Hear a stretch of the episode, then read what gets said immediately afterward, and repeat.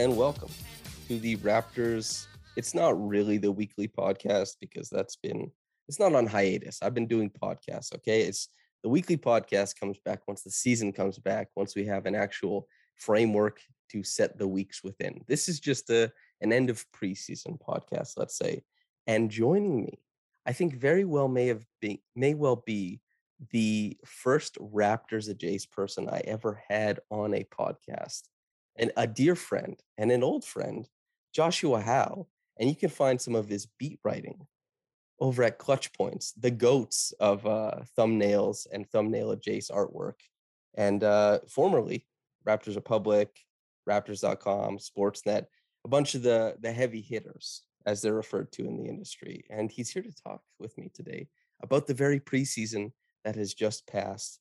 And uh, not to mention, handsome fella as well. Josh, how you doing, mate? Pretty good. Uh, handsome Boban is on a, you know, at one point in my life may have been on a Tinder profile. Who knows? Who's to say, you know?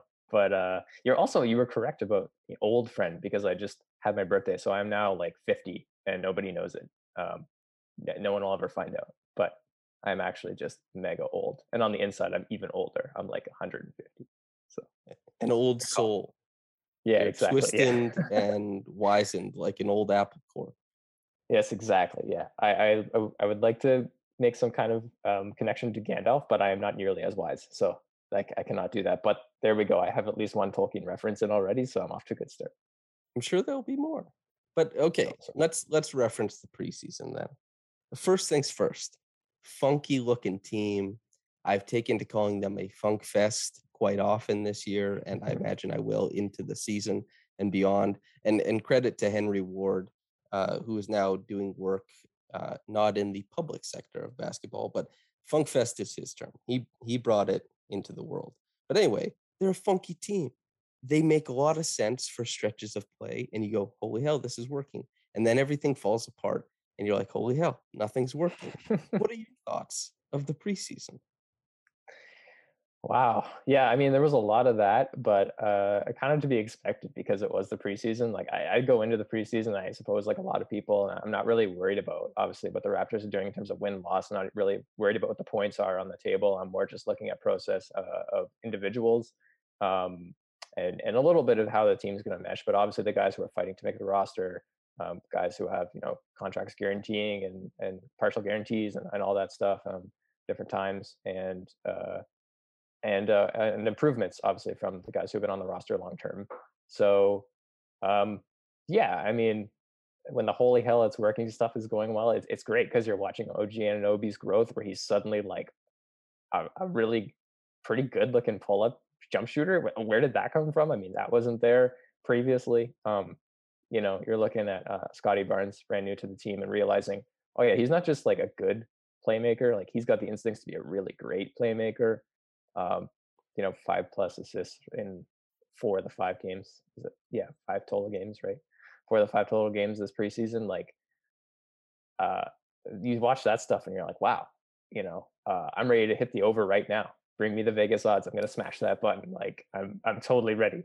Uh, and then the other times, it's a lot of like, I, I found it mostly being uh, defensive issues and young team stuff over eagerness. Um, you know, talking about a guy like Scotty, like that guy wants to do it all, man. Like he he wants to be like guarding guys like 50 feet from the basket. Like, you know, he's he's running to save every loose ball. Like I'm already ready. Like at some point in this season, on the on a random night in January, some guy is just gonna throw hands at Scotty because the guy's trying so hard and he's just gonna be like, come on, man. It's like a Tuesday in February. I had enough of this. This guy's up in my grill. He's been doing it for you know 45 minutes. I'm tired of this. Um, and uh, and yeah, there's just things like that, and and the defense, uh, I think, is one of the more interesting aspects of the team this season in general. And so in the preseason, um, you know, they're obviously playing that sort of hyper aggressive style, and that's very difficult to pull off um, unless you have five guys. Uh, I think you even mentioned this previously, maybe on the podcast, but talking about five guys on a string at all times. Um, that's something you have to have to make that kind of defense work when you're playing that uh, that specific aggressive style. And yeah, you know, there's been a lot of lapses, uh, partly because some guys just like aren't as good defenders as others. Um, some guys are maybe learning this kind of uh, uh, system for the first time. Um, and you know, nurses obviously trying out guys in different spots, wanting to see what they can do, wanting to see what they can't do. And um, yeah, so it's definitely been a roller coaster of preseason so far. Um, but yeah, when it looks great, ready to smash that over button, not so great. Um, you know, I mean, it is what it is, right? There's not really any expectations going into this season. Okay, so a few things. A, uh, you noting Scotty's never die has no threshold. He will go for everything. Uh, I've mentioned before that uh, Raptors courtside tickets will probably have a disclaimer saying Scotty Barnes may end up in your lap. Please pay attention. Something yeah. like that. Uh, secondly, the Raptors, yeah, uh, five guys on a string. I wish I had made that up. I didn't, but I have used it. And uh, thirdly, one quibble before we dig maybe deeper into. We'll start with Scotty and OG probably. Mm. You many times in your past writing have likened players, play styles, teams to types of music, and I'm wondering if anything has come to mind with this Raptors team so far. That's such a good question, and I feel like I feel like I've been asked this before. I think largely because I I love to call Kyle Lowry a maestro. I think when he's at his best, when he's at his peak, he is maestro Lowry. Um, that we've seen so many times where that's the way he controls the game, like he's conducting a symphony, and it's one of the most beautiful things in basketball I've ever seen. Um, but this specific team, it feels kind of early to pick the specific movement, but uh, a music a piece. But um, I will say that sort of the crazy ups and downs and the rush of excitement and and just the thrill you get from when things are going well and the immaculate vibes that this team offers um, bring to mind uh, the Danse Macabre uh, music piece from God. What what year was this? I'm gonna I'm gonna I won't remember it. I'm gonna say the wrong year for sure. So, but a long time ago. But if you get a chance, look up the um, orchestral dance Macabre. Uh, it's just that's all this orchestral music, and it is haunting as it is meant to be, but also like there's that thrill, that rush. Um, but it's not constantly speed. It's not constantly in your face. It's also moments of levity and and lightness and um, a little bit of time for introspection. And I think this team, as it wobbles and wavers, there are moments in those in those short periods of time and those little bursts where you go oh yeah okay there's some things to think about right now right here and i can see them and i'm going to have this in my brain in this instance but it's about to leave because all of a sudden they're pushing down the brake and now they're they're running and Precious Achiuwa is pushing the brake because he got a rebound he's ready to go um, and and the music is back on. So if i had to pick one uh, yeah i think that's what it would be it'd be the Danse Macabre. Okay an unconventional answer this uh, harkens back to you saying that your soul perhaps is upwards of 185 years old. Yes, You're, I was there when that song was written. Yeah. Yes, precisely. so let's let's stick with the unconventional. Let's discuss the funk fest on the roster. The Achiuwa's a guy who you know by rights should not handle the ball the way he does, should not be leading the break the way he does at times. Scotty Barnes, who we just kind of touched on how unique and groundbreaking his passing game can be. OG Anunoby has always been categorically offbeat, syncopated like a Danny Brown rap song. He's, you know, and uh Dalano Banton, you know, and even like Justin Champagnie kind of fits in there because he's really small, but he'll grab 17 rebounds in like at the snap of your fingers. Uh, I believe I called him a Johnny on the spot this is also an old timey reference since you and I nice. are kindred spirits on this. A Johnny on the spot. So we'll start with Scotty Barnes. From what you thought, if you can remember, it doesn't have to be exactly, but from what you thought at the moment he got drafted to now, has anything materially changed, or has he just been delivering on what Joshua Howe deemed the Scotty Barnes experience? Um, so I mean, I won't like hide it or anything, but I'm a huge draft guy. So uh, you know, I do my research uh, for you know knowing which pick the Raptors had. Basically, was the impetus for me to do my research, and uh, so I looked at those guys, um, and I looked at Barnes. Um, but a lot of the reading I did was you know other people. I didn't have any particular thoughts of my own necessarily watching him from college. I didn't I didn't spend time just watching Scotty Barnes college games. Um, so I just knew what scouts had come up with heading into the draft. And uh, I won't lie, I was a Jalen Suggs guy going into the draft. I think many people were. Um, I was at that infamous Raptors Republic party. yeah, um, man. and it's funny because you might be able to hear me. I don't know if you can or not because I was right near.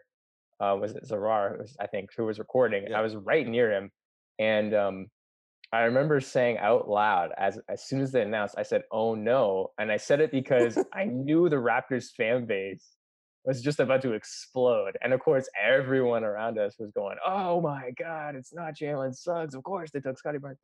And uh, you know, I, I, and I, of course I looked over at Lewis and he's just stone faced, like, okay, all right.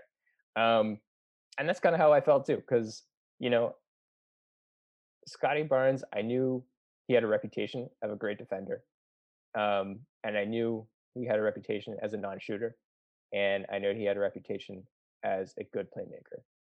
And I know we've kind of already touched on the playmaking, but I think that is the thing that stood out the most is just like I just can't believe like the instincts there, like the gall he has. Like he, he his vibes are so good, but they carry over into like an extreme confidence that is almost like at times jr Smith level, where he's just like he just like any instance he can get to do some showboating, um, he'll take it. Um, but it's never like I don't Know, how do you say it, like maybe like aggressive showboating, like mean, mean spirited. Yeah, and yeah. There's no malice of forethought. Exactly. There's nothing vicious in it at all. He is just is doing it because he loves the game so much and it's fun. It is just fun for him. And like he's making these no look passes because why the heck not? He can do it. Um, still gonna get the two points.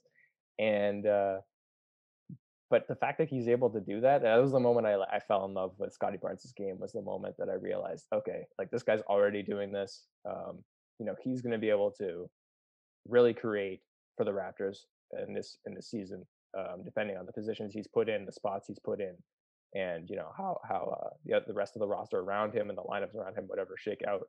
Um, and I'm assuming he's probably going to be in the starting lineup for most of the Raptors season. We'll see what happens when Siakam comes back, but yeah, um, and then and defensively, honestly, he's kind of what I thought because uh, just everyone was really hyping up his defensive prowess, and he's really good. He's really good. Um, you know, I think he's a bit better maybe as a rover than directly on on ball. He's good on ball, but I, I just wonder once we get into the regular season, um, maybe if that's sort of where it shakes out that uh, that's his sort of best possession uh, position there is sort of more as a free safety.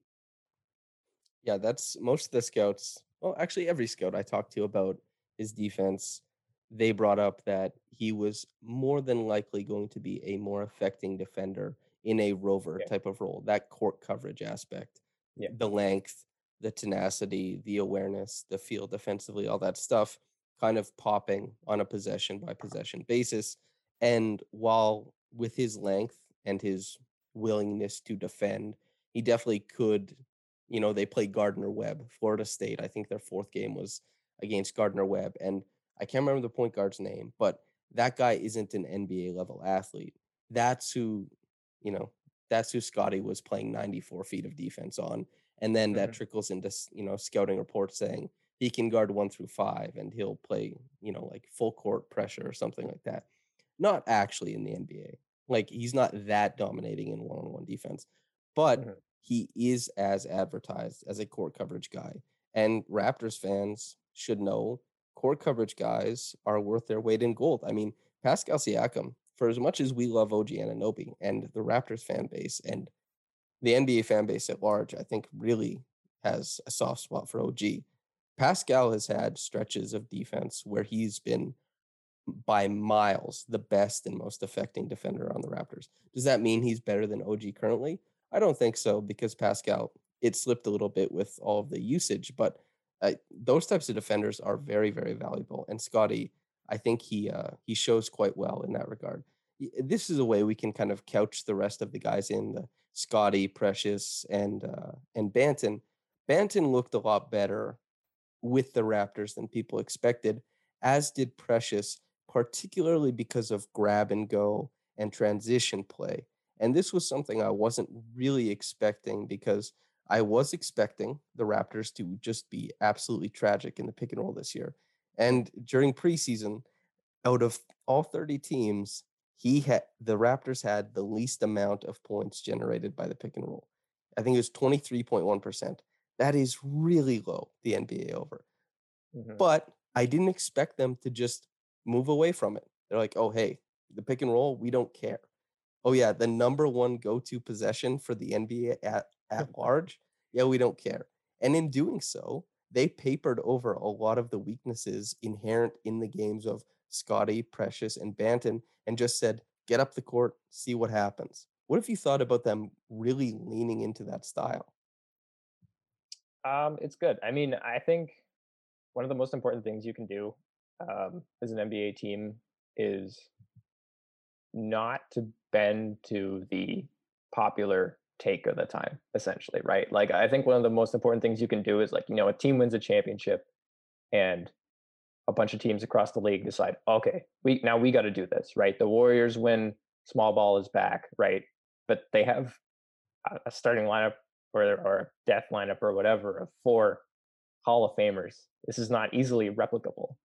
Um, you know, the Spurs post uh, Duncan era, uh, I thought everyone talked about how they were a team of the past uh, because they were playing a lot of mid-range game. Um, you know, DeMar traded there from the Raptors, and Pop was like, "Great, like he wants to shoot mid-range jumpers only. That's fine with us. We're cool with that."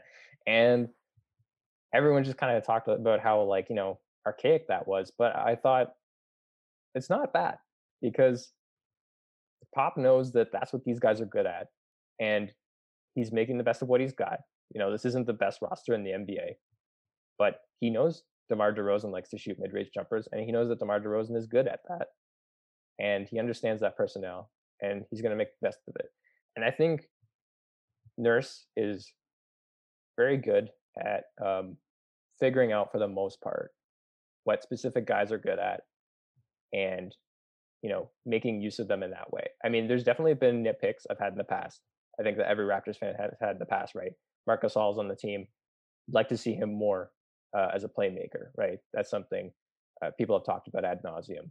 Um, you know, I wonder what that conversation is going to be like this season with Scotty Barnes because I think you could put Barnes in similar positions already, and I think uh, more so than Marc Gasol, who can shoot, just was very reluctant. Um, he will need to be in some of those positions to be more successful. Um, but yeah, I think I think for the most part though, he does a good job of finding those positions for guys, and he's an unconventional uh, coach, right? He doesn't bend to these trends in the league, and I, and I think that's a good thing. So even when he gets some things wrong, I like that he experiments, I like that he tries some things out, I like that he puts guys in positions that maybe they wouldn't otherwise be in. Pick and roll is fine, and they're going to run some of it. And you know, I, would like to see, for example, um, Fred VanVleet continue to get reps there because I think he can continue to improve there. Um, he improved quite a bit last season, I thought, in pick and roll as a playmaker as opposed to the season prior. And I think he can continue to do that, especially when he's going to have an increased usage this season. Uh, he's going to be taking on a bigger playmaking role. Um, you know, hopefully that can be offset by the emergence of Scotty as a playmaker and, and OG as a self creator and things like that. But uh, yeah, I, I that's kind of how I feel about it. So I'm looking forward to you know guys being put in separate positions that aren't just sort of typical NBA plays and uh, being asked to, to succeed there. And hopefully, when Siakam returns, um, it'll be the same there as well. Because I know a lot of guys, uh, a lot of people, uh, are we're a bit tired of seeing some uh, Siakam isolation plays in the past couple seasons, and uh, I get that too because I think, like most people, that Siakam is best on the move uh, creating and attacking defenses that way and could be put into more positions where he would be able to uh, affect defenses that way, um, be more proactive rather than reactive in how he goes about attacking on offense. So yeah, uh, these are all things to watch, but um, you know I think that's perfectly fine. They're in a perfectly fine spot in preseason for for what they were doing and and the level to which they were experimenting. Yeah, I think that it, especially with Precious Achiuwa, and you bring up you know Gregg Popovich and designing sets or a play style that is, you know, curated specifically for the talent on the roster, not for your higher ideal of the type of basketball you want to play. There is no platonic ideal. There's the guys on your team. I think Precious Achiuwa benefits greatly from this because him taking the ball up, the grab and go stuff, the mad lad pull ups that he's breaking out, that's been kind of crazy to see, especially given, you know, the types of reps he was getting with the Miami Heat. Virtually, you know, I watched the film, I looked at the numbers. There's no volume to speak of when it comes to Precious Achiuwa. And definitely not offensively. He was so limited in that role. And the Raptors were kind of like, we'll see what you can do. Go do it. And he was like, oh, yeah, when I was 11 years old, I didn't like Tim Duncan. I liked Allen Iverson. Okay. and you're going to see the fruits of that labor now. And I also like that you bring up Scottie Barnes as far as the, the Marc Gasol comp is.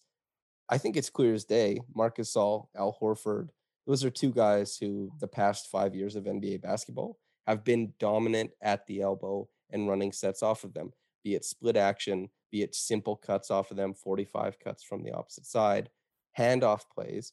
Scottie Barnes, if you give Marc Gasol a handle, if he can dribble, you know, turn the corner, and not saying that Scotty possesses the other intrinsically fantastic aspects of Marc Gasol's game, but the fact that a dribble handoff is now much more dangerous because it can become a keeper play, which has become a lot more mm-hmm. popular in the league lately.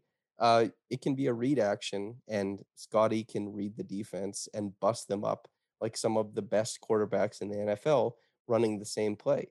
It's it's the the very same, and especially for a guy like Scotty who has, I would say, phenomenal feel, especially against the moving defense.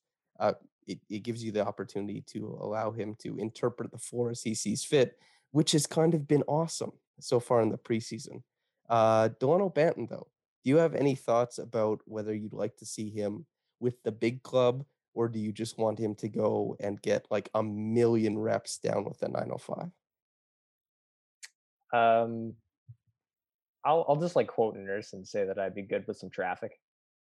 Um, either way, I'd like to see him a little bit of 905, a little bit of Saga, a little bit of Raptors.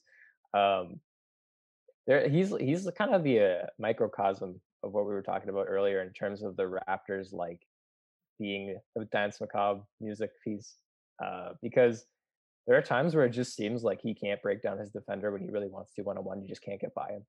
And then there are other times where I'm just spending 20 minutes trying to figure out the best words to describe him. Like is he a breath of wind? Is he a gelatinous form? Is he what is he? What is he becoming? Because he just somehow slipped through two guys and is at the rim and is insanely long. He looks like Slender Man from those video games. And it's just it's just like, wow, I see it. I get it. Um, and then the length is there on defense and I see it and I get it. He's all he's all limbs, just like Scotty, just like OG. Um, so yeah, he's he's very he's very interesting in that sense. So I think put him at the 905, be good good for reps. Um, he'll obviously get more usage there. He'll get more time there. Um, and uh, the Raptors famously have been very good with developing players at the 905.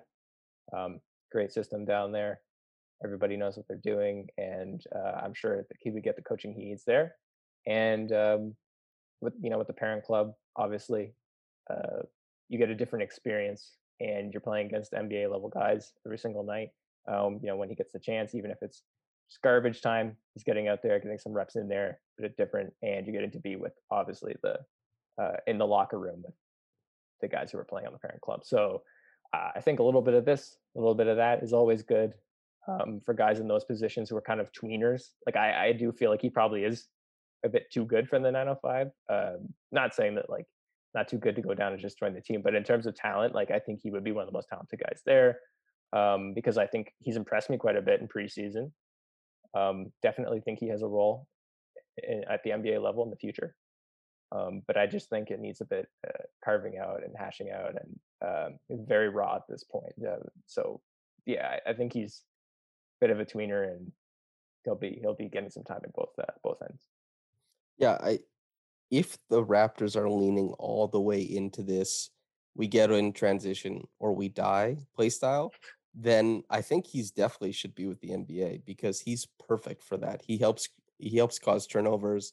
If there's a three man action that OG Anunoby, Precious Achiuwa, and any of Dalano Banton, Scotty Barnes, Champagnie, any of those guys are involved in, they could switch each of their primary positions within the same defensive action and give up nothing. And teams hate that because three man actions that run along the sideline and stuff like that are the bread and butter of NBA offenses outside of the pick and roll. So if they're going to lean fully into the funk, hey man, uh, Banton fits in perfectly. An amorphous blob of loose dribbles and long strides, I would say. But uh, let's move to OG because OG, I think, uh, is the most interesting aspect of this preseason. Now, I have numbers. I have very intriguing numbers. And I'm sorry, Josh. I'm sorry, listener. You're going to have to wait till Friday morning when my big OG piece comes out because these are Uh, film curated numbers. These are not numbers you can find on NBA.com mm-hmm. backslash stats. So I'm going to keep these close to the chest. But let me tell you, there are some really fun indicators for what's happening with OG Anunoby. What were your thoughts after he wrapped up his fourth preseason game and did it on a radically altered shot diet? Yeah, that's that's a heck of a tease. Um, now I'm just now all I want to do is uh, as soon as this podcast is over, get you to send me an early version of that because I'm, I'm ready to read. Uh, you know, I went through and um, I I went to NBA.com and was disappointed uh, to find out that there are preseason stats that they just don't care to put on the website or will be putting on the website later on. And of course, one of the things I wanted to know was um, how OG's pull-up shots had changed uh, because he basically just wasn't pulling up at all. And so I went through manually, as I'm sure you did for like way more stuff. Um, but I wanted to know that specifically, so I went through and watched the games and uh, tracked his pull-up shooting on my own. And yeah, the change is, let's just say, drastically better. He's shooting a lot more of them. Again, preseason, whatever, but he's shooting a lot more of them. He's shooting them at a higher uh, percentage, better efficiency. Um, you know, both from three and from the mid range.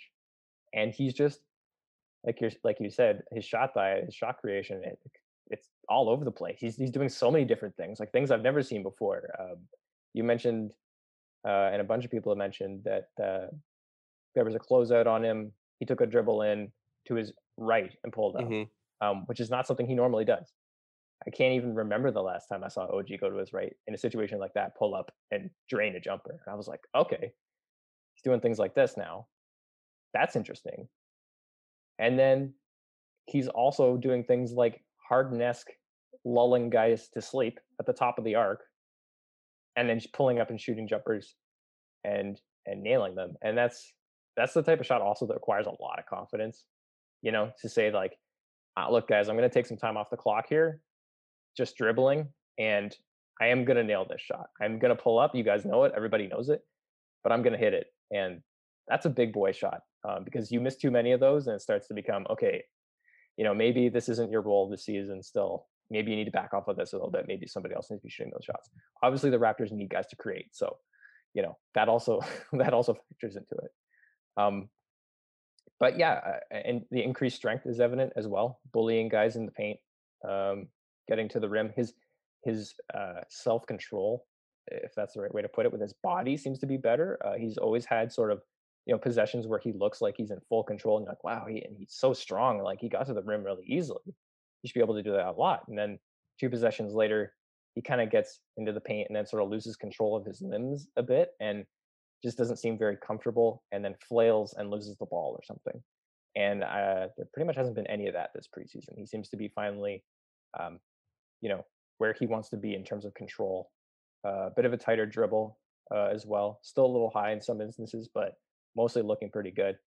And so overall, I mean, just all the different stuff he's doing to get buckets has been the most interesting thing, um, beyond just the fact that he's getting them.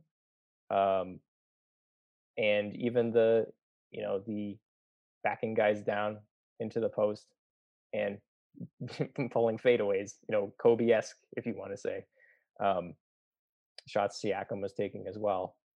Uh, you know, hitting some of those too. That's interesting as well. Just yeah, just an incredible amount of stuff that I, you know, we haven't seen from him hardly at all.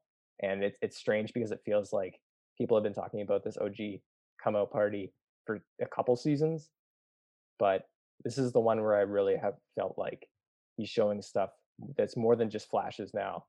He's been doing it games on end, and you know, you obviously know what he can do at an NBA level already. So it is not crazy, I think, to imagine that he can walk into an NBA game and bring this stuff with him. You earlier you mentioned the caveat that it was preseason. And this yeah. is this is something of mine. Why do we have to say that? Everybody knows it's preseason. Yeah. Everybody knows that these are indicators. They're not translations. It's not like, okay, well, if OG Anunoby is scoring 27 points per game, or sorry, points per 75 possessions on 50, 50, 90 splits, mm-hmm. remarking upon that does not mean you are projecting that into the future. I had like a an OG Anunoby tweet that garnered like a lot of attention. And people were like, oh yeah, it's just preseason. It's like, no kidding, dude. Like, yeah, that's that's the basketball that's being played right now. Did I say he's Steph Curry now? Or did I just remark upon some some strong numbers that have come out? And yeah, when you when you had to apply the caveat, I was like, poor Josh. He's in the same position I am where we have to apply caveats where we shouldn't. I know. I I have fallen fallen victim to a, a, cultural zeitgeist moment. You know what I think it is? I think it's um I think there's just this perception that just permeates the entire preseason uh, that it's fake basketball. And so people just like don't go much past that or it's even even if they're thinking about things in terms of like translation and stuff it's still like it's sitting in the back of their mind that they're like this basketball game like basically doesn't exist. Which well, obviously obviously isn't true right? There's also that ideal is kind of pervasive especially for players who don't succeed in the playoffs that not only does preseason basketball become not real but then the regular season basketball also becomes not real. How many times, you know, New York fans are going through with Julius Randle currently, but Pascal Siakam was subjected to not only just like incredibly harsh and unfair critiques, but racism, uh, xenophobia, like all that stuff. And at the end of it all, they say, do it in the playoffs or we don't care. Devaluing an 82 game season that follows. So but also like I understand why people are like it's the preseason, you know, not everybody's set up and all that. Totally. But I think we should all walk hand in hand in good faith to say, listen, hey, uh, everybody knows the season hasn't started yet. Okay, there hasn't been a ring ceremony. Everybody chill out. We're talking about the preseason. It's understood. We get it. With that being said, Isaiah Joe had a 90% true shooting. that kicks ass. Jordan Poole yeah looks like CJ McCollum on steroids. That kicks ass. And mm-hmm. most importantly, OG Anunoby, his unassisted and it was unassisted three pointers and any unassisted, you know, buckets, they're going up to a hundred, dude. This guy's creating way more. And then at the end of it all, I say, yes, it's it's preseason because you know, you and I particularly, and many people who do the work that we do, uh, we are just terrified of being misunderstood. So we're just applying caveats all these different places. Uh, yeah. Do you have any other OG thoughts? I'm basically just trying to hit the quota that I know that Emma Brown deserves because she's going to listen to this. Oh, I don't, I don't know if we'll ever hit that quota because I hit that quota, brother. I do. You, you hit that quota. Did she come directly to you and she's like, "You hit my OG quota"? Is that a thing uh, that's happened? Because I am just like, that is the most impressive thing I would have ever heard. She like is relentless in her OG adoration. Here's the thing, though. I'm the OG whisperer. These huge breakdowns on his game, the airtime on the podcast. I don't think you find anybody else, honestly, because no. the, the other people who write as much as me, uh, they have more strict editors. Me, mm. I make everything about OG if I want to. It could be OG World. Uh, if if you don't have any other OG thoughts, we can move to to Fred. No, I, I, the only other thing I would say I think just was that I, uh, his playmaking has always been good and underrated, and I think that uh, it's it stood out a little bit more in in the preseason just because he was doing the creation stuff, and so when he was getting to defenses moving in different ways, and he was able to make some passes just because lanes opened up and stuff like that, I was like, yep, that's going to be that's going to be kind of the next thing. If uh, if he is able to do this in a regular season, it just creates more avenues uh, to create to create half court offense. And so that was pretty cool. I was excited about that. Yeah, excellent note. Okay, this brings up another question. I think about when I think about a player and a skill tree of theirs, let's say, uh, plays show up in my mind. So when you bring up OG Anunoby's playmaking, I immediately go to the series against Boston, where he was often being used as a pick and pop guy. And then he was attacking off the bounce against a rotating defense, and he had several extremely impressive assists. So in my brain, when you say OG Anunoby playmaking, I see the series against Boston. What is your OG Anunoby playmaking eh, brain response? Hmm. Well, I mean, because I was thinking about this preseason, so immediately, uh, I was thinking about. I can't remember which game it was now, but there was a play where he uh, had dribbled up like to the top of the key, and at this point had already hit a few pull-up jumpers, and so the defense was immediately shifting towards him, and then I believe it was Precious down low, um, and OG just knew that his that his the help was coming, and immediately fired the ball. It wasn't a super difficult pass, but it was, you know, I have proactively affected the defense. They're moving, they're coming. I've already scored a few of these shots. I know I could do it again, but there's my teammate down there. Uh, I know he's about to be wide open, and I'm gonna hit him as soon as the help comes. And that's when I was like, yeah, this is stuff like, you know, we watched sort of evolve with Siakam um, where there was a lot of like he was always a pretty good reactionary passer, but like getting to that next step took a while. And then last season he really was getting there um, and doing a lot of that. Um, so yeah, that's that's kind of how I think about it now. But you're right now when I think about like seasons prior, I do think more about that sort of like secondary creation where he's coming out of the corner or something off a closeout and then skipping a pass to the opposite corner or something like that. Yeah, that's interesting. So yeah, completely opposite now, or different, I should say. Excellent, excellent distinction on your part, the proactive versus reactive passing. Something if the listener is interested at all, uh, Evan Zaucha, easy underscore hoops on Twitter, he wrote basically this incredible piece on feel in basketball.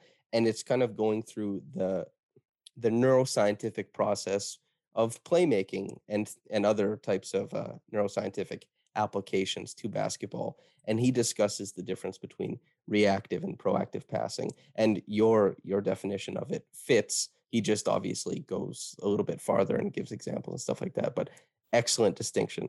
Og has been a pretty good read like he makes great reads as a reactionary passer but being proactive knowing how you're going to change the defense and passing from that point is something reserved for uh, stars typically. So that's something I'm watching for as well.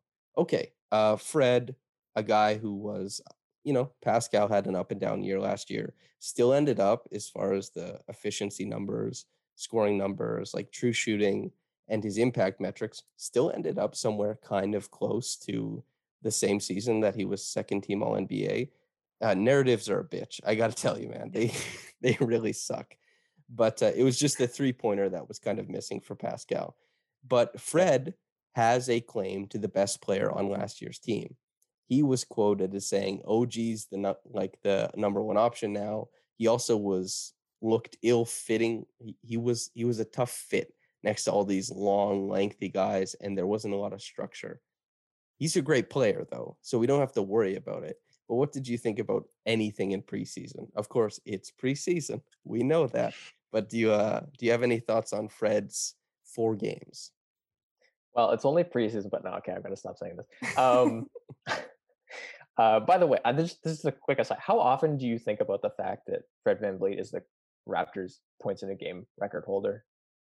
Does that like you? Does that like oh, do you think oh, about wow. that? No, that doesn't that occupy any space in my brain, but now it will. Yeah, that's so crazy, dude. That's nutty. It's just I sometimes I think about like this. I go in my head and I'm like thinking about like yeah, these offensive limitations, blah, blah blah, and then I'm like, I saw this guy just go bananas, and like I know like some of this obviously like that's a game where the guy had incredibly hot shooting, but it's also like a lot of those shots were like shots he takes. Like it's not like he was doing anything where I was like, he's never gonna hit this one shot again. You know, that kind of thing. It wasn't the Um, Corey Brewer 50 point game. It wasn't yeah, exactly. It wasn't the Corey yeah, exactly. It wasn't the Corey Brewer. It wasn't the Terrence Ross 51. Um Sean although I- is gonna bust through your wall. That's perfectly fine. I was, I'm, you know, I'm still a Terrence Ross believer. Uh, that guy has all the tools. Ah, man. Anyway, um, yeah, like Fred VanVleet is really good, man. He's Mhm. so good. Um, and yes, when perfectly healthy, Siakam is the best player on the Raptors for sure.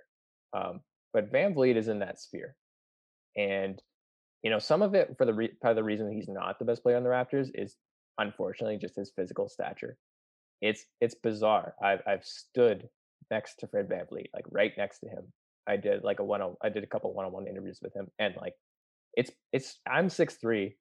It's it's weird, man. Like seeing an NBA player that's shorter than you and you're talking to him and you're just like, this guy goes out amongst these enormous men who are standing around behind me. And just it, like he he went into an NBA game and scored 54 points that's bananas.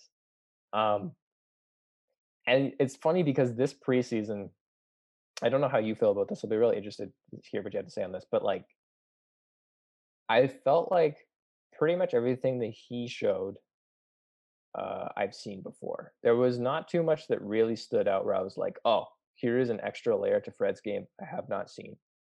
Um, I, I felt like he came out and I was like, he's doing Fred things. Um, I still have questions about him taking on a larger load as a playmaker. Um, you know, I, I obviously was impressed very much by what he did last season with an increased role as a playmaker. So I have no reason to believe he cannot continue to grow. Um, he's evidently the leader of the team.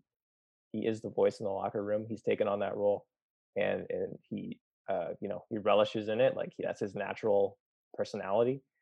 Um, and so, you know, his preseason kind of felt like that's who I am now. I'm the leader of this team. I'm that guy. Everybody knows it.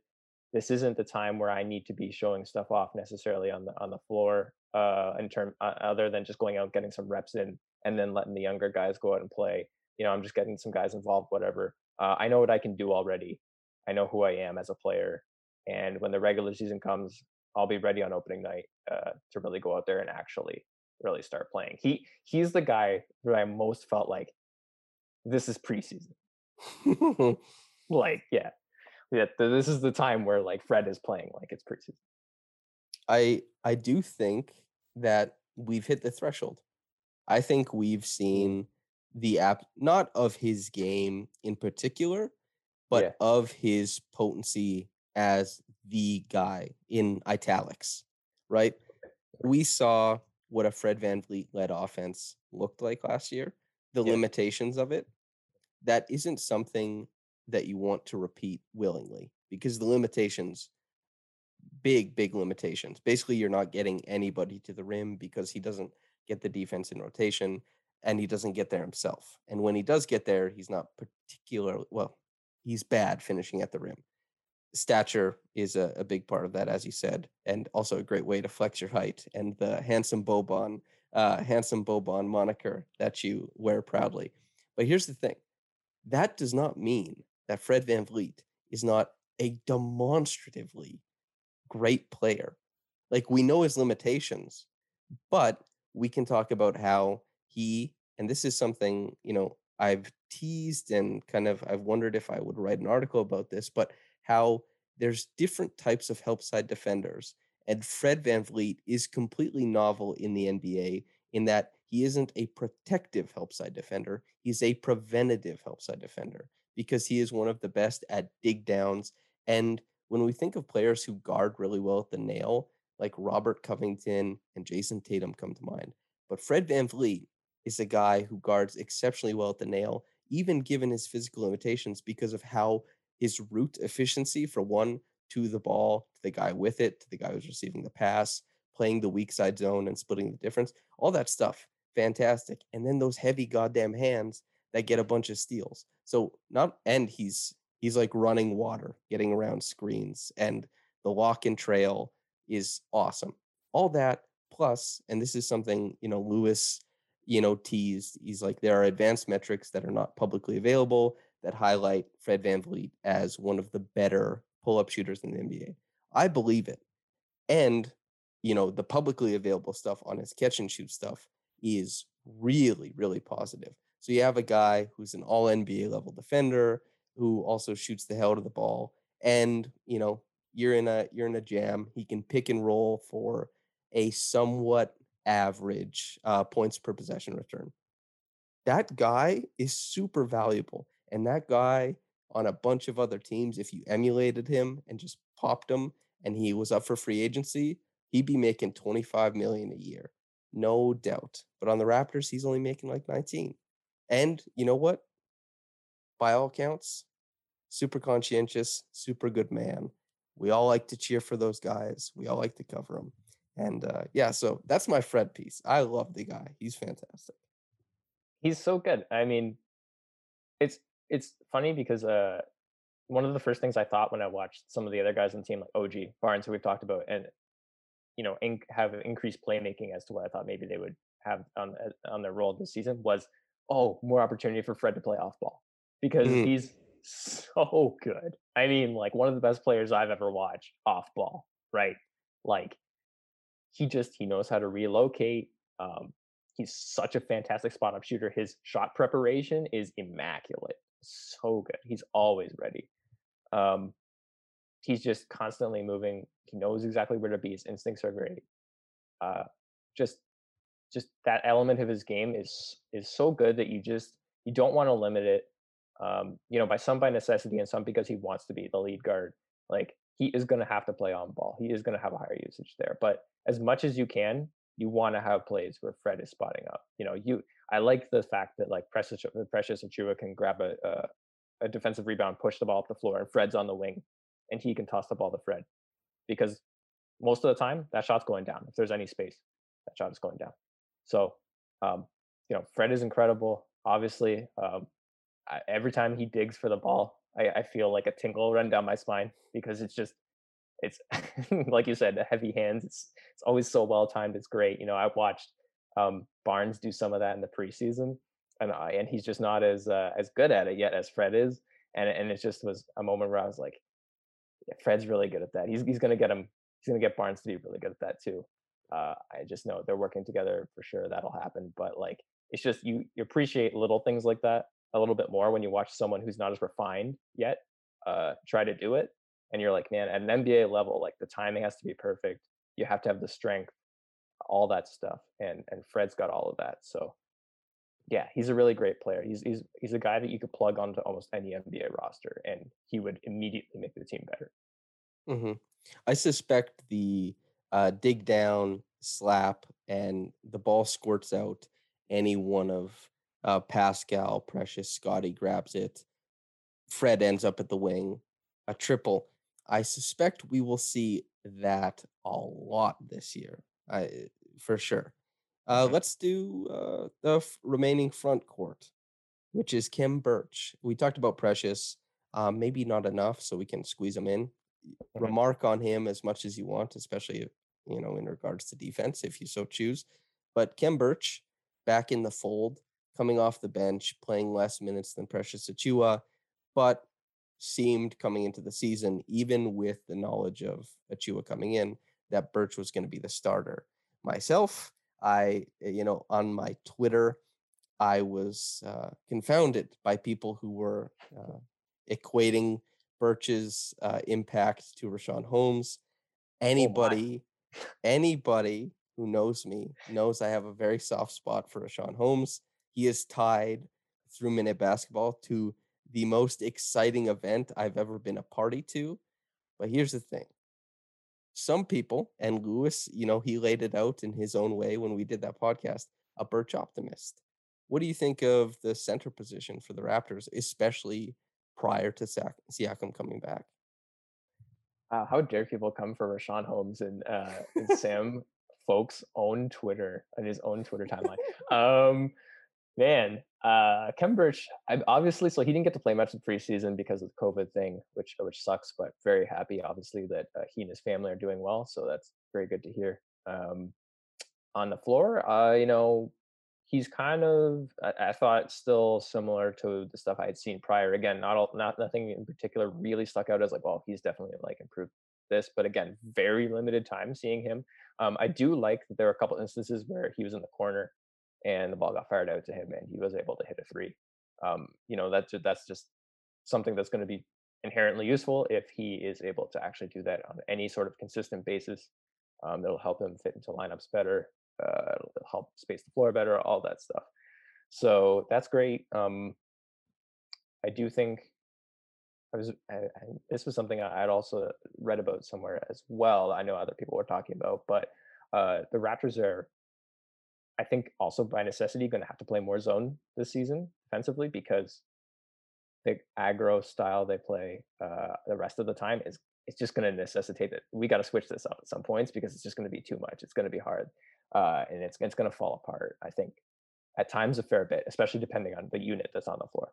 If I so, could interrupt quickly, yeah, I actually yeah, think they're going to emulate and steal uh, Miami's inverted Miami. zone. I I, oh, I really okay. do think they will. The inverted zone where the like it'll be Fred Van VanVleet and one of Dragic or Gary Trent Jr. Mm-hmm. low, and you'll put Scottie Barnes, Precious Achiuwa, perhaps, or Pascal Siakam, OG Anunoby whoever, you'll put those guys up top. And that's the the inverted zone that the the Heat run uh, to great effect as well. And you're taking some of that uh, institutional knowledge with Precious and with Dragic as well. I I think I could see them doing that, especially since they're such a wing heavy team. And Bam Adebayo is just a glorified wing who happens to be exceptional at the center position, for example. So I think they could yeah. steal some of that. Yeah, I think so, especially considering like the bigs on the Raptors, uh, one of the nice things about them too is that they're very mobile. Um, you know, and that's one of the most thing, like exciting things about uh, Precious. I thought like uh, touching on him throughout the regular or the preseason was just the the fact that pretty much every time he got switched onto the perimeter, uh, I was never like he's getting abused right now by whatever guard. Like he held his own almost all the time, just as well as he did inside the paint, uh, which he did I thought pretty well as well over the course of the uh, uh, preseason, which was pretty exciting. Um, like you know, he matched up with Joel Embiid, and Joel Embiid scored a lot on him, but like his defense was pretty good. Embiid's just also really, really good. Um, there were a lot of instances where you know, strength wise, Embiid was bigger, he was stronger. Like you know, not not a lot of guys are like Embiid that way. Um, you know, he, he was hit hit some fall away jumpers, precious right in his face, that type of thing.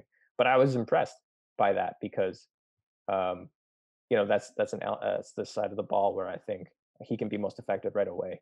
Uh, the offensive stuff was was extra, I think, and I was you know also impressed by that. He was able to hit some stuff on the move. I like that he was given the freedom to take the ball and run because I think he has a really great handle for a big man. Um, but yeah, and so just uh, return to the zone thing real quick. It's just uh, I think like Khem Birch is probably going to be better in defenses like that.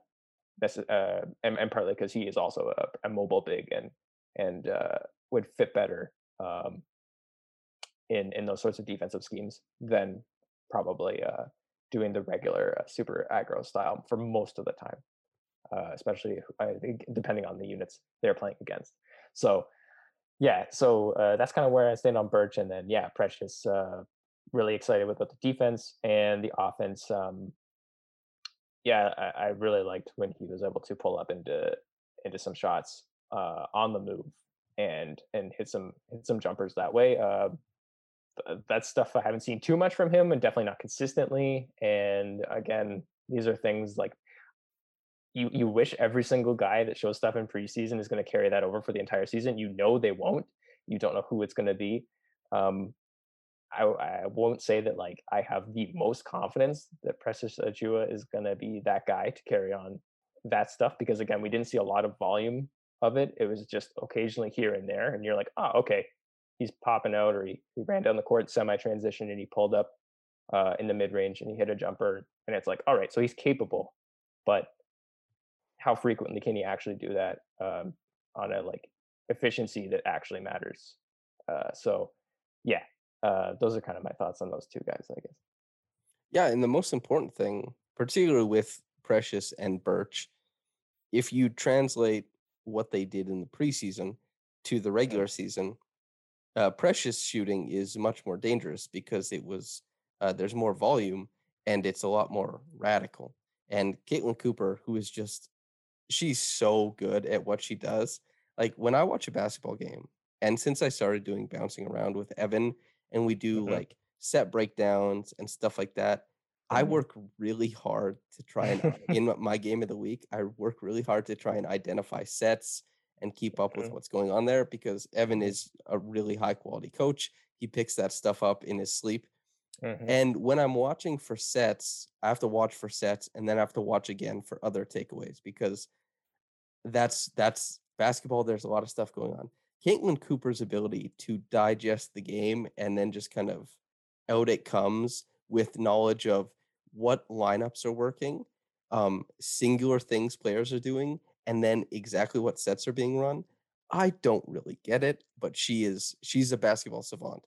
Anyway, she wrote a fantastic piece for the 538, which you know, uh, extremely good friend of the podcast of the show, Louis Zatzman also writes there. But it was about how shooting percentages don't dictate spacing reputation yeah. does and what mm-hmm. they what their shot looks like actually does it's just a, a fantastic landmark piece it's worth a read but precious looks like a radical shooter who would generate you know if he pump fakes a guy might get out there Khem Birch is still very conservative and stationary so that's really interesting i, I can't wait to see what comes of that so he, here's the part that i'm mostly going to stay out of because my comments on Gary Trent Jr. on this podcast.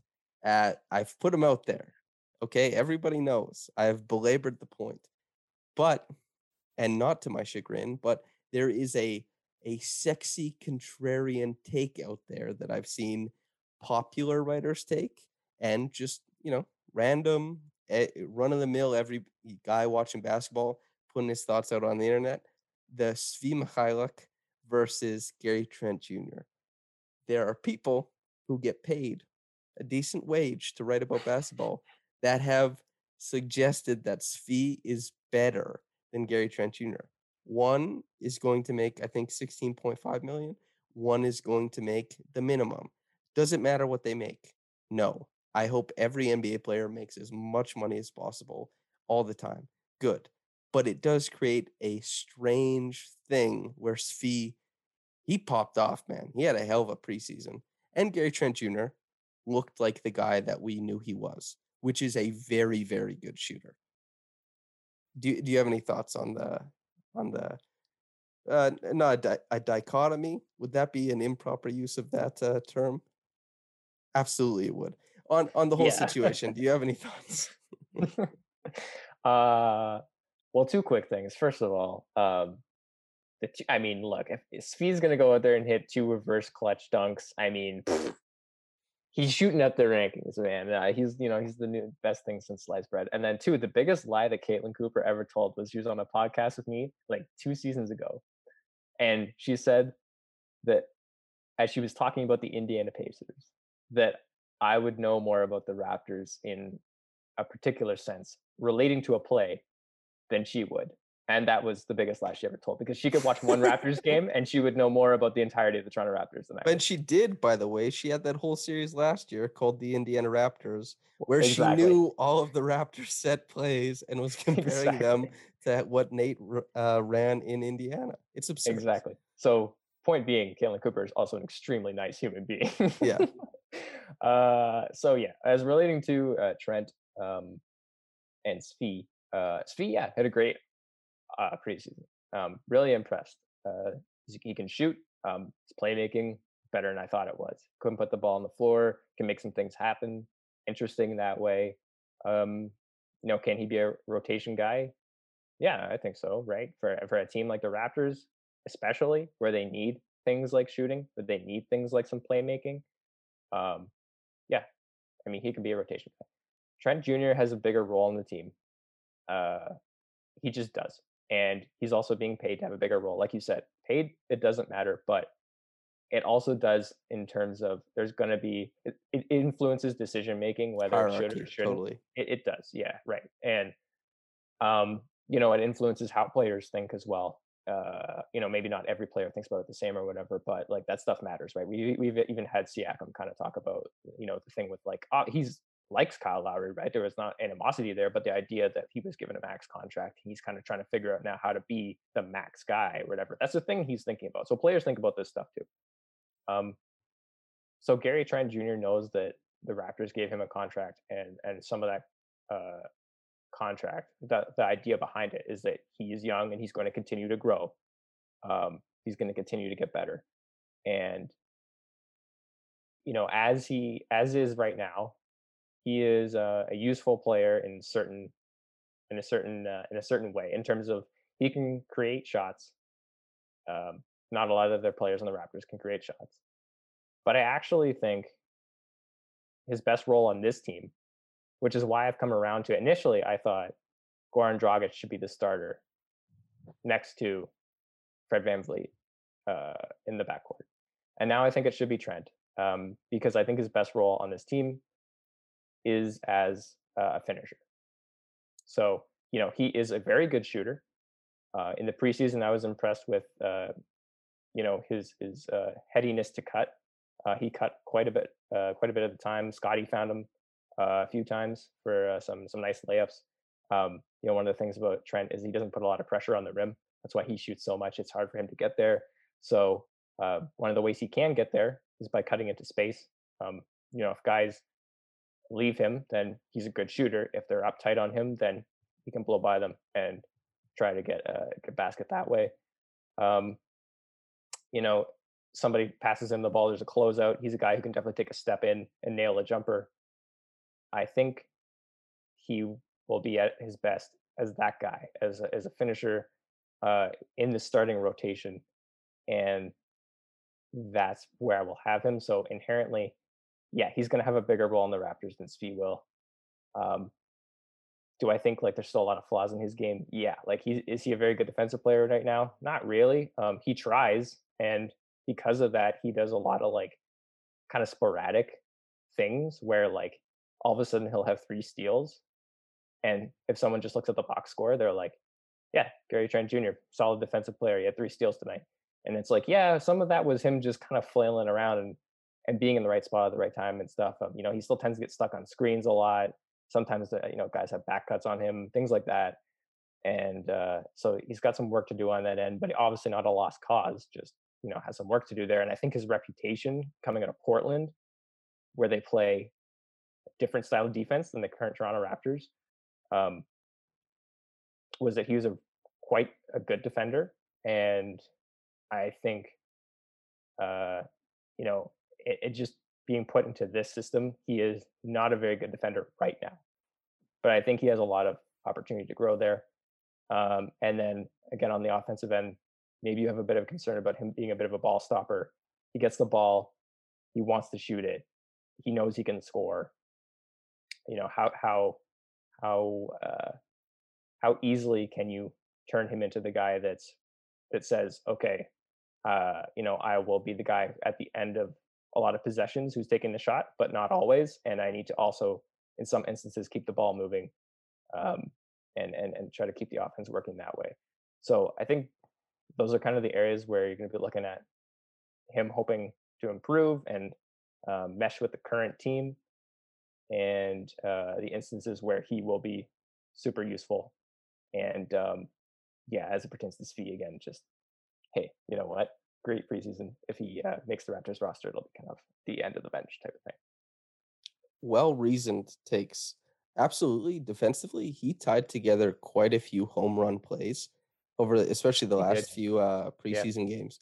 Defensively, uh, the drawbacks, I think you highlighted them. He was like the inverse of Pascal Siakam in that Pascal had a bubble stint that severely undercuts a, a massive body of work. And Gary Trent Jr. Uh, had some really, really strong isolation defense stretches in the bubble and also happened to be shooting for like a seven game stretch, like 66% from three point land on like eight attempts a game. So everybody, you had the layoff of four months. Uh, the only thing that happened in between that was I think you and I did a podcast, but nothing else happened in the world.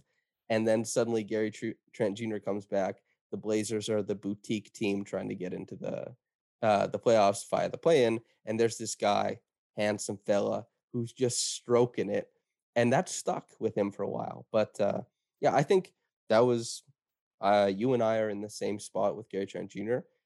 If Goran Dragic is still as much a guy as I'm optimistic that he is, then I mm-hmm. think I would still put him in the starting lineup just because okay. I think it's going to be so helpful to the rest of the guys in the starting lineup. Mm-hmm. Although Goran Dragic has been hanging out on the bench and then joining the starting lineup for like two years now on the Heat because the Heat, they do that thing. And then when it's time to win games, they're like, all right, Goran, start the game. We need you now. like, do your thing.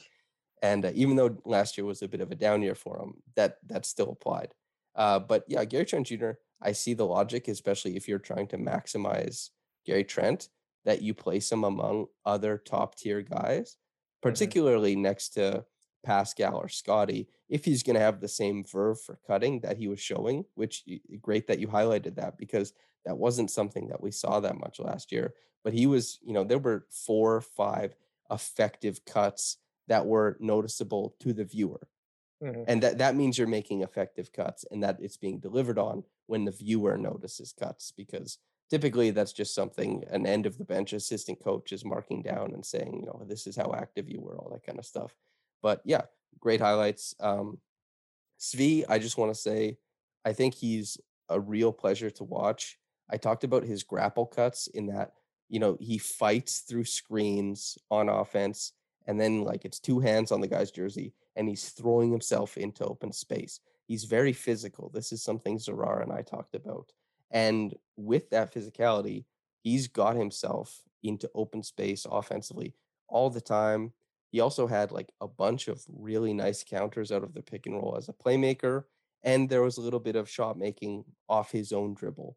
And then, of course, the big promise with Svi you know, in the league as he's kind of been juggled around and put in, I would say, less than ideal context, is that the guy can shoot it. And he looks like a guy primed to shoot much better this year than he has any other year. Now, maybe that's hopeless optimism, but I do agree. Uh, Gary Trent will have a bigger role. And I think Gary Trent is going to do what we expect of him. And then I'm just going to be happy if more comes, honestly. I said my piece on him at, you know, we all know the limitations. A lot of people have been talking about it, but he'll give you he'll give you what we know. And then if he adds more, hell yeah, Gary Trent. Is there any other guys who you find particularly intriguing at the end of the bench? Um hmm. End of the bench that we haven't talked about. Uh not particularly. I think. I mean, I like Wainwright. You know, mm-hmm. I, I, like I like what he brings. I think he's actually like. I mean, I think he's pretty likely to make the roster. Honestly, Part, partly if, if only because his contract is not guaranteed on opening night. Um, so I kind of think he's going to get one of those two spots uh, because he just provides flexibility for the Raptors going into the season. Um, but I also like his game, and I just like that he can come in, be a guy that hits a three for you if you need him, be a guy who provides a lot of energy, um, be a guy with also immaculate vibes. He seems like a mm-hmm. fantastic mm-hmm. locker room presence. Um, he's been around, he's played overseas. Um, he seems elated that this is like you know his his dream to play in the NBA, and he's finally here. Uh, so yeah, I'm just kind of happy for Wainwright, and I just feel like he has a pretty good shot at making the roster, and so I, I think he would be uh, a good addition to the team. Uh, I don't think he would obviously play much, but um, I think he can give you spot minutes here or there. He he's definitely the guy, and you know, speaking of the vibes and being immaculate, he got the you know he got the Blake Murphy summer league feature, and Blake yeah. he really knows how to pick guys uh, and he said Ish was awesome, and yeah. he, you know, just in in podcasts, on the radio, in his writing, he glowing uh, recommendation of Ish. A- as that also comes from the Raptors organization as well. But four years at Baylor, two years in Germany, one year in France, and virtually no potency from downtown. But the guy has worked really hard to become a guy who can hit spot up triples. And then the huge benefit of his game is that he defends the hell out of any position you put him in. Yeah. Now you can defend the hell out of a point guard and still get scored on. I'm not saying, you know, roll ish out there to guard he like De'Aaron Fox or anything. Please, I don't want to see that. Neither does his family. But you know, he, he's a very versatile defender. And versatile defenders who hit threes have, you know, for a long time occupied the end of the Raptors roster. That is that is like a carved out spot. It's almost highlighted, you know, like it has a little asterisk that says for defenders who are stationary shooters. Like Malcolm Miller, Yeah, I was he was say there Malcolm for a Miller. long time. You know, Yeah. Alfonzo McKinnie, you know, and like Stanley yep. Johnson, they put another asterisk that said hopeful shooters, like something like that, right? And Yeah. so, yeah, I think Ish is really fun. Uh, Malachi Flynn, I'm very curious what you think about Malachi Flynn because I think he is currently a polarizing figure with the Raptors. I think I have a good beat on his game, but I've seen wi- wildly oscillating takes from the the Raptors fandom and writers at large. Mm. Yeah, I really like Malachi Flynn. I mean, I liked him when the Raptors drafted him, and I like when he came in, and uh, I liked the profile uh, that he presented as a pick and roll playmaker. Um, obviously, Kyle Lowry is gone now. Still weird to say, and Fred's taking over a bigger role, and so Malachi also uh, will be taking over a bigger role, and ideally, it would be running bench units. And I do think, like, everything is so weird. His rookie season is such a weird rookie season, right? He plays as part of the Tampa Raptors. Crazy stuff is going down all the time. Nobody's happy. COVID's a thing. He's getting inconsistent minutes. Um, his role at that time is not really clearly defined. He's being put into lineups where he is a guard uh, playing in those two guard lineups. He's playing next to Kyle Lowry. He's not really able to do his bread and butter. That was his thing in college. So he's trying to figure his stuff out there on the fly uh, to win more minutes and to win Nurse's heart. Um, really tough, right? And so now he comes into this season, and we saw him in summer league. He looked really, really good. He's clearly been working on his game. Um, I like his pull-up jumpers. They seem to be improved from last season, and that's very, very good because he does not get to the rim very often. So that is a necessary thing for him. Um, and yeah, I, I think that he can fill that role this season. I think maybe it'll take a bit of time. I thought in preseason again, sort of getting.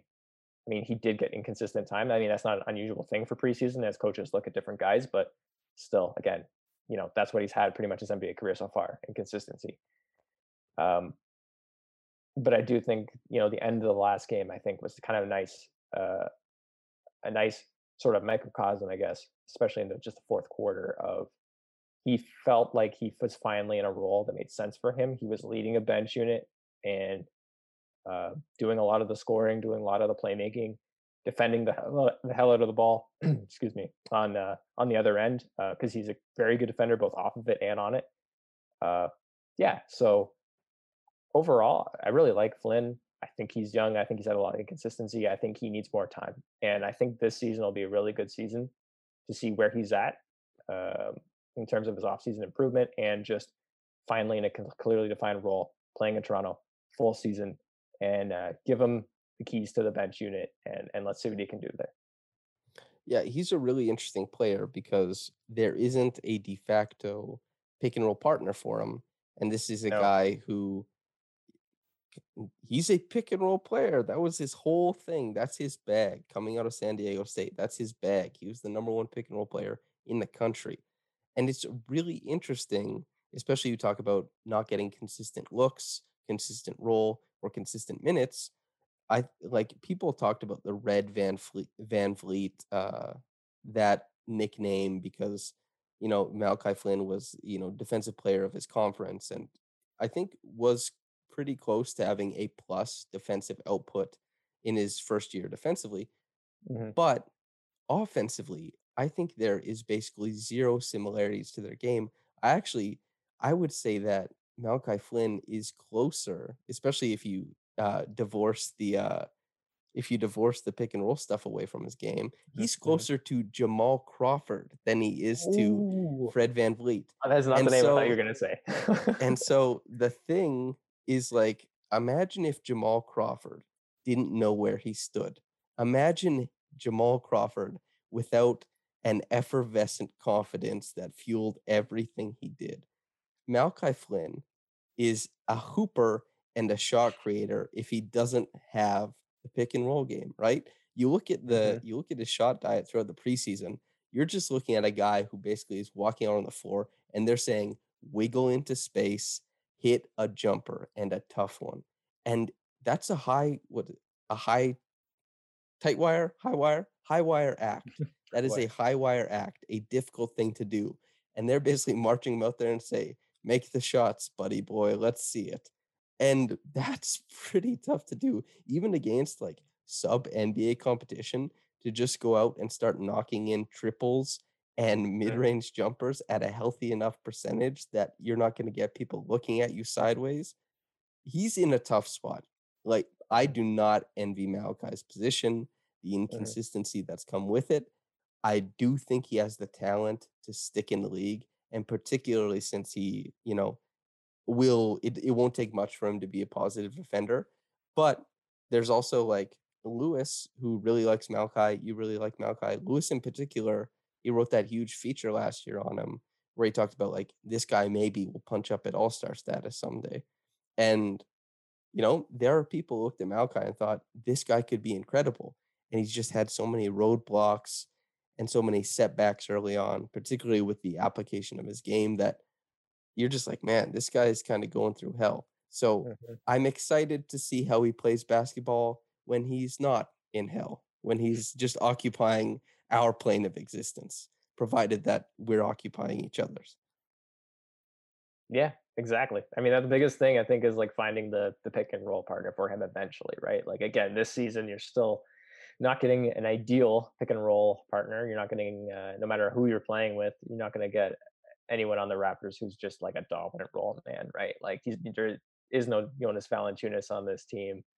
Uh no no guys like that. So you know, but the thing is, you know, if Flynn can carve out a role here uh, in Toronto doing this stuff, then he's, I think, done the most difficult, you know, one of the most difficult steps he needs to take uh, to advance his career. Because I think when you finally do get him in a position, whether it's on Toronto or in the future, if he's not on Toronto and he's somewhere else and has a different pick and roll partner um, who is a good role man, then I think having the hard stuff already done opens up a lot when he just gets to do the stuff he's naturally so good at and all of a sudden people will say where did this guy come from like you know like this this team let him go or whatever he got traded and it turns out he's a diamond in the rough and i think it's just because personnel matters a lot and you know uh, where you get drafted matters a lot and uh, all that stuff so uh, honestly that i'm hoping mostly that he just perseveres and uh, it looks like he's been able to do that so far. And I hope he's able to do that throughout the course of the season because I think if he continues to do it, don't know if he's ever going to be punching up at All Star status, but uh, I think he could be a legitimate uh, backup point guard, a good rotation guy. The NBA is tough, man. Even vets fall through the cracks. Like a bunch of players do. Uh, DJ Augustin couldn't even cut it on the Raps as their 15th guy, and then he hit a three pointer to beat them in a playoff series as the lower seed. Like Mhm. the the amount of talent in the NBA is obscene, and it's even if you are talented, even if you're the such a crisp pick and roll ball handler, man, you still got to make it work. And you know, if a team isn't that invested in making it work with you, and they're just kind of saying, "Go make it work, pal. Let's see what you got," and the the defenders on the other side are trying to stick in the league too. God damn, dude, that's pretty rough. Uh, are there any are there any hmm, predictions you'd like to put on wax? Are are you into that at all? Wow. Wow. Uh, I mean, normally no, because I almost always get them wrong. so you know, um, but also because uh, by nature, as I'm sure you know at this point, I am a very mild mannered individual when it comes to uh, this sort of thing. I mean, I, I don't typically have many hot takes because I find most hot takes are very divorced from reality. uh, and I like to stay as grounded as humanly possible. Um, but I will say that one of my takes for this season, which kind of branches into something else that we that you mentioned earlier, which it leads me to a question, is that I do not think Goran Dragic will be on the Toronto Raptors for the entire season. I do think he is going to get traded either before or at the trade deadline. And I do think still the most likely destination is Dallas. So I'm curious then, because I believe that the Raptors know this too. Obviously, um, it looked like you know they wanted to deal him. He thought he was going to be moved or rerouted uh, initially in the in the Kyle Lowry deal, and so you know when when Dallas presumably did not give up the assets that Toronto Raptors wanted, they said, okay, that's fine. We'll hold on to him. He's still a very useful player. We are absolutely not going to buy this guy out. He's way too good to be a buyout player. He can come onto this roster. He's good enough potentially to start. He's a good vet presence. We have a lot of young guys. He has a role here. We can wait. That's fine. And I wonder, uh, and that's all good. And, uh, you know, by all accounts, a consummate professional. He's been very, very good since coming to Toronto. Um, he said all the right things after that one whatever comment that got everybody in a in a flurry, um, which is still kind of silly in my opinion. Um, but you know, he he's he's been very good. So I wonder if you know, looking at sort of the broader uh, perspective here, the the macro, how much does it like, you know, when you talk about having Dragic in the game as a starter or uh, to close games because he's good, because he's probably the best option in any in whatever scenario, and that's why you'd have him out there. Is that more valuable when you, you know, are assuming, as I am, that uh, he will not be on the roster long term, rather than just giving the young guys the reps. And even if you lose the game, you're just you're just going to go go that route instead. And I understand that there's a balance that the Raptors want to maintain competitive uh, competitive status even as they continue to grow. That's what all the best franchises do. Is what the Spurs always did. Um, you know, maintain a competitive balance until you get back to the top. The Raptors want to do a similar thing. But if you know that Dragic is not going to be on the roster, very likely for the entirety of the season, how much does it matter having him in those games to help close them out? Does that win matter so much to you that you would rather have him out there as opposed to a different player like Trent, who you're trying to give reps to continue to grow because you've invested in him long term? And I'm just curious what you think on that. Uh, well, semi long term for semi long. Sure, sure, yeah. sure. As an um, example. As an example. This, this, oh, Josh, this is a good question, by the way. Like the type of question that spurs on a podcast that's two hours and it discusses the Raptors, not at all. It, eh, eh, the type of question that my first question back to you is what do you think about the type of narrative of people saying that, you know, people in Philly are now inherently losers and that's why they can't win? There's no talent deficits, there's nothing like that. It's all they didn't practice hard enough four years ago and they lost too many games four years ago. So they're bad now. Like all that stuff starts to come up. And mm-hmm. I would say, I think having Goran Dragic on the team is valuable. Having good mm-hmm. players on the team is valuable. Mm-hmm. And is the swing big enough that uh, it affects like draft standing significantly? Or is the swing big enough the other way that it affects development significantly? Mm. I don't, but I do think Dragic lets the team operate as a better team somewhat, which I think is good. But I also think the fact that like that means you're resigned to a not so good Raptors team this year. I'm assuming if Dragic is out the door because he, if the Raptors are in a playoff spot, he's very useful then. Sure. And I think it also kind of goes down to like, what are your expectations for the team this season? Because mm-hmm. I, I don't entirely know.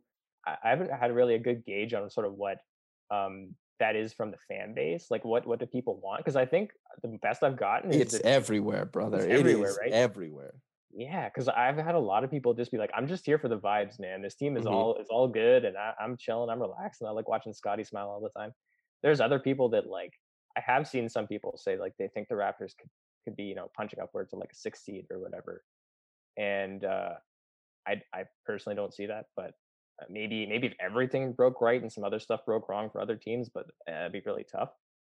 Um, and so uh, it's been a weird season that way because I feel like the last you know X amount of seasons, it's been pretty clear sort of what the expectations are, and this is sort of even last season, you know, when Tampa was a thing, it was sort of just like yeah, nobody really expected them to completely fall off, but also they were going to Tampa. They were playing this really weird season that people weren't even sure should be happening, like what was going on there. And so this season, where things are back to normal, um, the expectations just yeah, normal in quote air quotes for people who are only listening.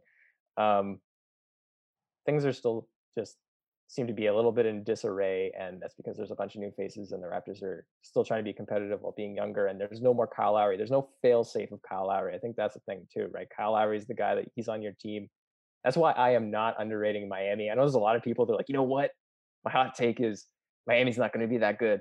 They're just not going to be that good. I will not until Kyle Lowry retires. When he is on a basketball team, that man is going to get you 45 plus wins. Get guaranteed. Um, That's uh, yeah. yeah, normal season. You know, normal in the sense that uh, the title favorites are not going to play a guy they're paying a max to, a guy who averaged 27 points and had a 50, 40, 90 uh, slash line last year because he's not vaccinated. Normal in that sense. We're we're right. absolutely back to normal here. Right. uh, uh, you bring up though, yeah, I predicted 34 and 48. Louis was okay. 40 and 42, which okay. that's a pretty big disparity between yeah. us, by yeah. the way, because uh, we talk in different hmm, connotations and we've always ended up at the exact same place. So it sounds different. And then we look each other in the eye at the finish line and shake hands and say, I guess it's all the same, isn't it? But that didn't actually happen with that one. And with Pascal coming back, I think two, three weeks earlier than I expected, it makes me wonder like, hmm, is there a couple more wins in there? And maybe there is, but you know, I made my prediction 34 and 48. That's and I'll give one hint to the and actually no no hints. Nothing for anybody. the work will come out and it'll it'll be there. But uh there should be something approximating an all-star berth for a, a, player on the Raptors this year. I think that's that's my most outlandish take. But I wow. have seen I have seen people mention also like fourth seed. By the way, now oh. Now this is this is like the anecdotal, like you see it on the internet. Like Raptors Republic comment section is a the most pro Raptors place on earth, and B at times the most negative Raptors place on earth. So you're going to get like this team is trash. They hate hate that Fred Van VanVleet is not six foot four. Ooh, does that does that piss them off? But on the other hand, you know, some people think they might be the fourth seed. There's a lot of possibilities here. But if I had to put a range on it, I would say the Raptors are between the 12th seed and the ninth seed. Like okay. that that would be my range. And uh, of course, listener, this means nothing. If eh, unless you actually think I'm smart and uh, you know, then in that case, like hell yeah, I'm glad you think so. I, have convinced you, uh, like a snake oil salesman. But uh, yeah, like 12th to 9th, I think is kind of where I'm hanging out. Can you imagine if the Raptors garnered the fourth seed in the Eastern Conference and were above the Miami Heat? The pandemonium that would. Well, you know what it is, is that uh, the global South and many other countries the world over have been using uh, the Raptors' uh, win loss over under to uh, funnel money and for tax evasion. They've been using it for for many years. Okay, and uh, this this is why Donald Trump wouldn't release his taxes oh if, if nobody was aware.